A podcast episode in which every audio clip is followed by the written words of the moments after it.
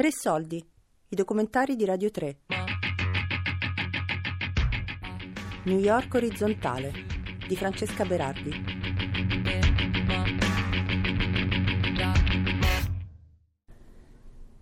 Uh, trains around here uh, until Matias Romero. Quest'uomo assorto nei suoi pensieri si chiama Pedro. Ha 58 anni e indossa un grande sacco dell'immondizia a mo' di mantella. Ha in mano una penna e osserva con attenzione una grande mappa dell'America centrale aperta di fronte a lui. Sta cercando di ritracciare un viaggio disperato che ha compiuto una decina di anni fa per raggiungere gli Stati Uniti. After Veracruz, there is no highway in this area, but there is a highway now. La mappa è un po' datata e Pedro non trova un'autostrada del Messico su cui ha camminato. Tuttavia il suono di quel luogo è ancora vivo nella sua testa.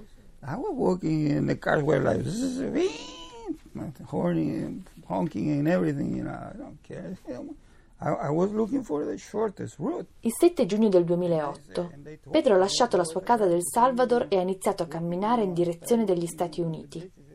Doveva andarsene perché era convinto che altrimenti sarebbe morto in meno di cinque anni. Sarebbe stato ucciso, se non da una persona da una delle bottiglie di guaro che si scolava. I grabbed my pack and started packing my couple of shirts, a couple of pants, and I said, I'm leaving. That's it. And in the early morning hours of that day, I was on my way to the United States. Pedro è partito molto leggero, un ricambio di vestiti 13 dollari in tasca e due regole. La prima era che non avrebbe dovuto interagire con nessuno, perché le persone possono essere pericolose e avrebbero potuto ostacolare il suo viaggio. La seconda era che ogni giorno doveva camminare per almeno 30 chilometri. Every day, yeah, yeah every day I, I, I was making the 30 kilometers. And how did you know that were 30 kilometers? I was counting my steps. Sapeva che gli ci volevano 125 passi per fare 100 metri e così contava. That's why I don't, don't get too tired about counting bottles here because I was counting steps in those days like that. One, two, three, four, five, six. Ok, 1250. Pedro dice di essere riuscito a mantenere fede ai suoi propositi. Ha camminato tutti i giorni, solo pioggia. Solamente una volta ha ceduto alla tentazione di salire su un treno. Era vicino a Oaxaca e riuscì a farsi trasportare per 60 chilometri. Poi dovette scendere e ricominciò a camminare. And then I started walking because I got, got off the train and I couldn't get another one. Il viaggio di Pedro è stato estremo. In tre mesi non ha mai avuto accesso a un bagno. Si lavava con la pioggia. Well, when it was raining, I was taking showers, man. Whew. Let the water come down on me, you know. And I was like... Si nutriva solo con quello che trovava per strada e dormiva sotto gli alberi o quando era fortunato sotto un ponte, sempre impaurito che qualcosa potesse succedere durante la notte. Solo una volta, vicino a una riserva naturale dove si aggirano anche dei giaguari, è riuscito a dormire tranquillo. I was sleeping under that bridge, and I, and it felt so peaceful. You know, that's the only time I remember I, I got. Oltre alla sopravvivenza fisica, Pedro doveva occuparsi soprattutto della sua resistenza mentale. Durante quel viaggio, in più occasioni, si è sentito scoraggiato, perso. Poi capitavano cose che gli davano speranza, come quando, vicino a San Lorenzo, nello stato di Veracruz, si è preso una breve pausa fra gli alberi. I was just, well, the truth, I was, I was going to take a leak. You know? I was, going, I, I was peeing here, and then I saw, that's a flag, that's an American flag. I said, and then I, does this mean anything or something? I said, yeah, I want to take it with me. Said, Mentre faceva pipì, si è accorto che proprio ai suoi piedi c'era una piccola bandiera americana, sporca di terra. Pedro l'ha presa e l'ha portata con sé, come portafortuna. Sapeva che ne avrebbe avuto bisogno nel suo ultimo tratto di viaggio, soprattutto per superare quel confine che per lui rappresentava la salvezza. And from here, it's a couple of hours in, in, in a pickup truck. and I got to Matamoros in I think two and a half hours. It, this this uh, would have would have taken. In effetti un po' di fortuna ne ha avuta. Il 21 agosto, 75 giorni dalla sua partenza e circa a 150 km di distanza dal confine, un uomo che guidava un pick-up gli ha offerto un passaggio. Pedro era esausto, con i vestiti luridi incollati alla pelle e lo zaino vuoto che gli pendeva da una spalla. Quella offerta era una buona occasione per violare proprio all'ultimo la regola che si era imposto, quella di non fidarsi di nessuno. Così si è risparmiato cinque giorni di cammino e nel giro di due ore e mezza era a pochi passi dal Texas. Then I crossed the border around midday. I mean, uh, there's there's a bridge there. I was, I think, I was walking on the, the checkpoint that it was for uh, trucks, for trailers. Pedro si è incamminato lungo il checkpoint per i camion, su un passaggio pedonale molto stretto. Every step I took, I was expecting someone to come after me and say, hey, what are you doing here? You know, è passato inosservato, nessuno gli ha chiesto niente.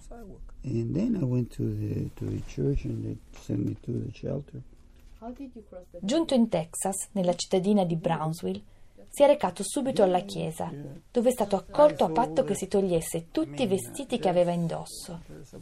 Pedro è convinto che li abbiano bruciati. L'unica cosa che ha tenuto tra le mani è stata la bandiera americana trovata per terra. Ce l'ha ancora. La tiene in una scatola di scarpe nel seminterrato di una missione cattolica a Brooklyn, il suo rifugio da dieci anni. Pedro ora fa parte della comunità dei Kenners, da Ken Latina. A New York sono in migliaia, vivono raccogliendo bottiglie lattine per le strade, per poi scambiarle per 5 centesimi a pezzo. Pedro in realtà non raccoglie nulla, non ha più voglia di camminare. Lui trascorre le giornate in un Redemption Center, uno dei centri dove i Kenner arrivano con i loro carrelli stracolmi è incaricato di dividere per brand le bottiglie di plastica, quelle raccolte dagli altri, e poi di contarle, così che siano pronte quando arrivano i distributori di bevande per il ritiro.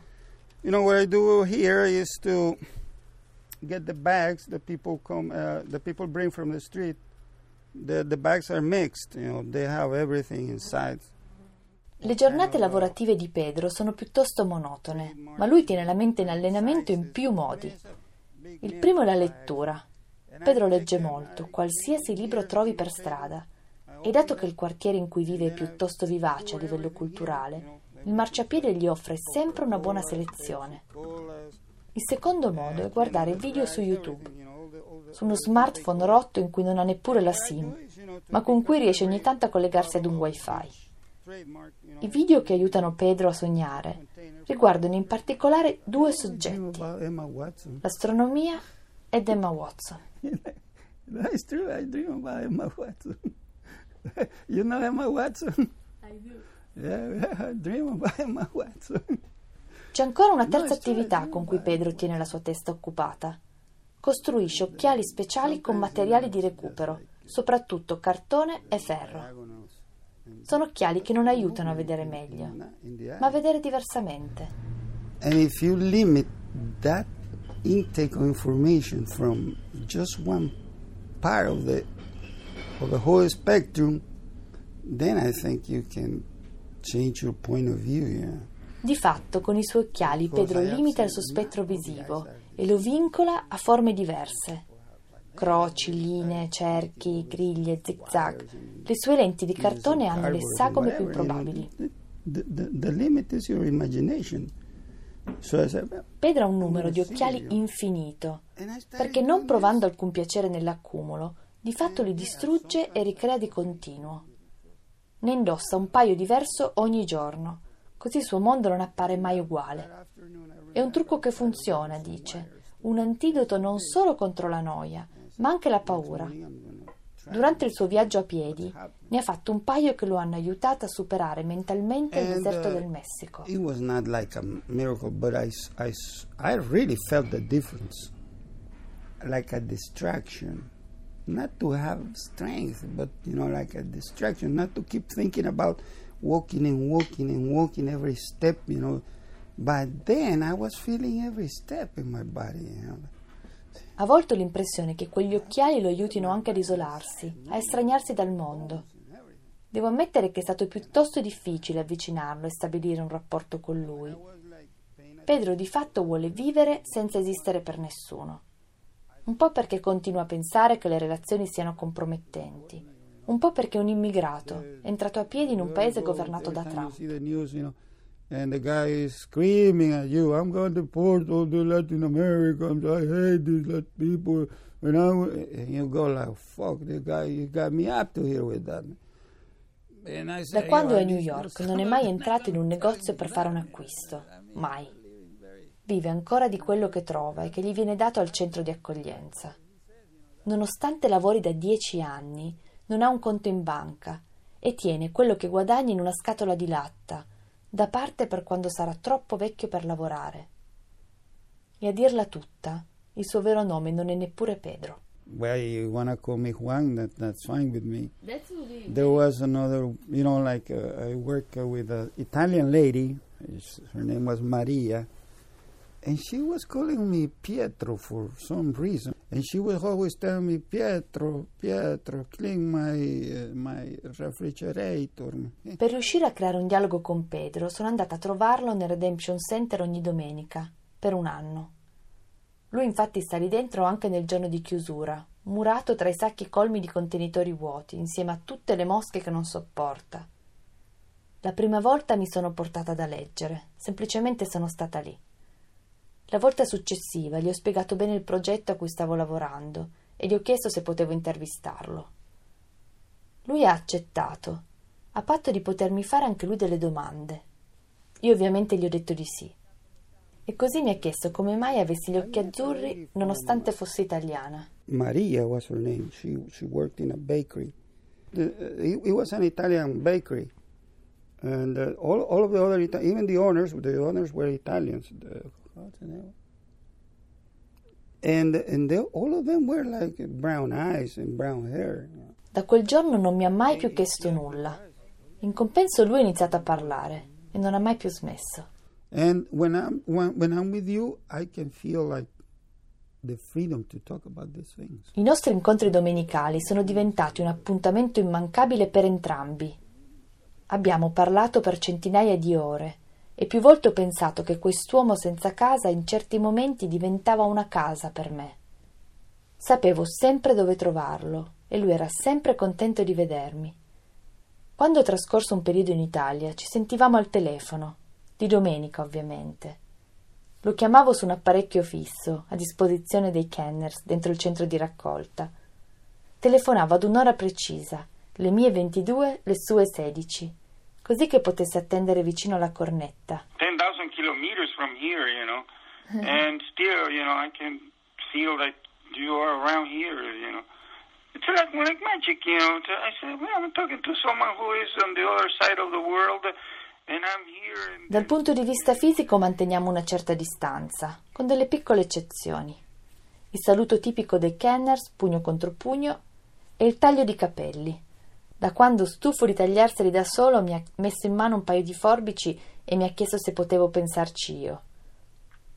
E poi c'è stato un abbraccio, uno solo, il giorno di Natale dello scorso anno, quando ho deciso di restare con lui e trascorrere la vigilia nel centro di accoglienza, quello in cui vive. È stato un Natale molto bello, eravamo in tanti, senza panettone e totalmente sobrio, anche se dal tono delle canzoni non si direbbe.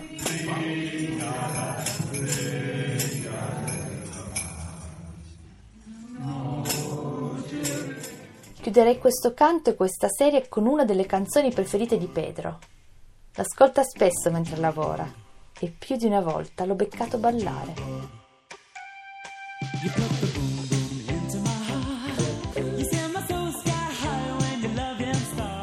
New York orizzontale di Francesca Berardi. Tre soldi è un programma a cura di Fabiana Carobolante, Daria Corrias e Giulia Nucci. Tutte le puntate sul sito di Radio 3 e sull'app Rai Play Radio.